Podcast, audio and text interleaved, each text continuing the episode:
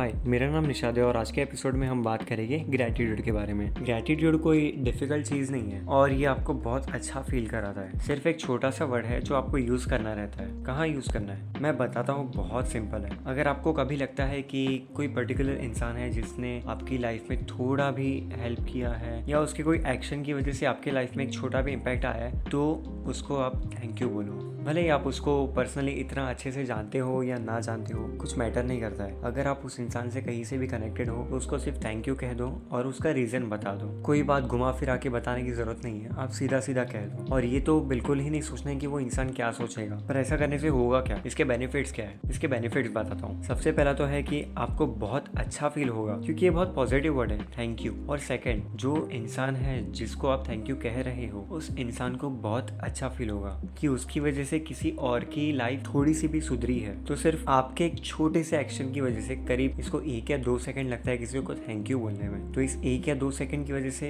दो लोगों में पॉजिटिव इम्पैक्ट आता है। एक तो आप में और एक सामने वाले पर्सन में। और ये चीज़ मैंने एक मेरे फ्रेंड से या फिर कह दो, मेरा बड़ा भाई ही है। तो मैंने उससे सीखी है। उसका नाम रूपेश है। और रूपेश क्या करता है? वो किसी को भी अगर उसके दिमाग में फॉर एग्ज़ाम्पल मेरा नाम आता है तो वो आज मुझे टेक्स्ट कर देगा या कॉल कर देगा। और मुझे अच्छी अच्छी बातें कहेगा कि, निशा, तू ऐसा है, तू ये अच्छे, तू इन चीज़ों में अच्छा है, तू उन चीज़ों में अच्छा है। वैसा करके मुझे पॉजिटिव फील कराएगा वो। कई बार तो बिना रीज़न के भी वो कह देता है कि यार, तेरे में ये चीज़ अच्छी है, तेरे में वो चीज़ अच्छी है। तो इससे क्या होता है? एक तरह से मैं भी खुश हो गया और एक तरह से उसे भी अच्छा लगता है कि वो अपने ज़ुबान से पॉजिटिव वर्ड्स को निकाल रहा है। यानी कि अपने मुँह से पॉजिटिव वर्ड्स कह रहा है। और ये चीज़ अगर रुपेश मेरे साथ करता है तो मुझे भी फिर मन करता है कि मैं किसी और को ग्रेटिट्यूड दिखाऊँ। तो इससे मुझे भी और अच्छा लगेगा, फिर एक और पर्सन को और अच्छा लगता है। फिर ऐसे करते काफ़ी लोग जो है, फिर ग्रेटिट्यूड प्रैक्टिस करने लगते हैं। तो अगर आप एक छोटा सा भी इनिशिएटिव लेते हो तो धीरे धीरे ये ग्रेटिट्यूड जो है, हर कोई करना चाहेगा। और सिर्फ़ इंसानों की ही बात नहीं है। अगर आप किसी एनर्जी या किसी गॉड या भगवान में मानते हो तो आप उनसे भी ये चीज़ प्रैक्टिस कर सकते हो। आपको बस उस चीज़ के लिए थैंकफुल होना है जो आपको मिली है, जिसकी वजह से आपके लाइफ में कुछ इम्पैक्ट हुआ है। तो डेली या फिर हफ़्ते में ये जो एक दो सेकंड की छोटी सी चीज़ है ना, अगर आप ये भी करते हो तो आपके लाइफ में धीरे धीरे चेंजेस आने लगते हैं पॉजिटिव चेंजेस तो बस आज के लिए सिर्फ़ इतना ही एंड आई होप कि आपको आज का मेरा एपिसोड पसंद आया हो। And thank you for listening my podcast